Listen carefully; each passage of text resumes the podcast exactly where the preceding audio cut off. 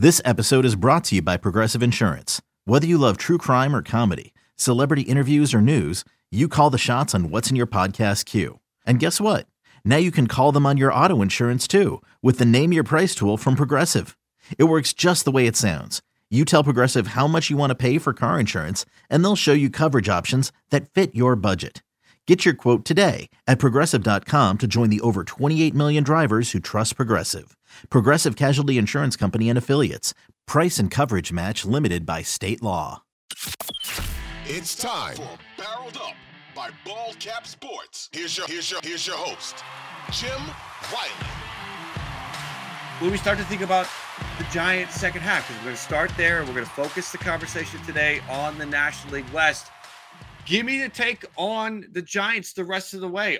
Do you feel confident as a fan, somebody that watches every minute of every game and you're posting content about it, you feel good about the second half, Gabe Kapler, Logan Webb, all these rookies you're calling up? Talk to me about the second half for the Giants and how you're feeling. Yeah, I'm feeling okay. I mean, it's going to be tough, obviously, and it's a long season. We're having a lot of injury issues lately, so but guys have stepped up. That's the thing about the Giants. Some of our youngsters who we promoted, like Patrick Bailey, he's been just amazing. Casey Schmitt tore it up when he first came in. He's kind of started to fall back a little bit, but all these youngsters have been just picking up the slack. But we've had a lot of injuries. Brandon Crawford recently went down. Tyra Estrada down. Mitch Hanager is out for I don't know how long, maybe the rest of the year, because he had a fracture. So having a lot of injuries. So, and I'm not super confident, but I think we're Giants will hang in there and be in a part of the wild card race right up till the end. Whether we'll get in or not, I don't know. But I think it's going to be a fun ride. I think it's going to be close.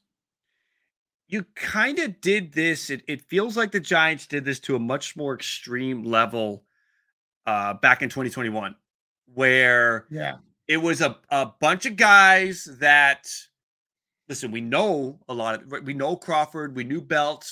We knew Mike Yastrzemski. We knew about these players, but they were not high-profile guys. There was a big next man up mentality back in 2021, and then I think 2022 was sort of a disappointment year. A lot of fans, a lot of in the media felt like the Giants sort of reset back to what the expectations are. So now here in 2023, I think a lot of people don't know what to think about the Giants. Are they sort of going back down that path? Again, not to the same level, because they're not going to win as many games as they did in 2021. But are they – do you feel like this is still a team that has some of that – I don't – swagger might not be the right word, but that same energy that the 21 team had and that they should be taken seriously? I mean, they're right now sitting, I think, 8 games over 500. Like you talked about that streak, 10 straight road games, kind of started to, fall off a little bit after that. But still, the Giants are, with that pitching staff, got to remember, like you mentioned, Logan Webb and also Alex Cobb. He just made the All-Star team. So we have a decent rotation. The bullpen has been awesome, Doval. And then we have some of those same characters back, with Crawford's hurt right now. But Wade Jr. has been absolutely awesome this year. Wade Jr., I think, should have been an all-star. He's got one of the better on-base percentages in baseball. So, I mean, I see some of that magic. Like I said, not quite as much as 2021, but I think it should, teams got to take the Giants seriously. And you never know who's going to, get hot when it comes to September and October. The Washington Nationals won it all back in 2019. And if I would have predicted that, people would have called me a complete idiot. So you just don't know.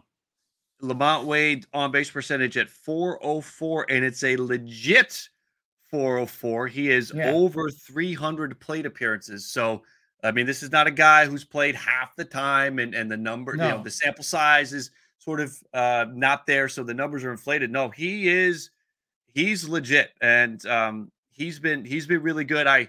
We're going to talk more about the trade deadline in a moment, but as a Blue Jays fan, I really would love for the Giants to be sellers. So I'm kind of frustrated that you guys are winning right now, because I would love for Michael Conforto or Jack Peterson or even some of that pitching, Cobb or Wood, to be available at the deadline. But it's just unless you guys open up the second half on a 10-game losing streak, it's not going to happen. And even then, it might not it might not happen. They might not be available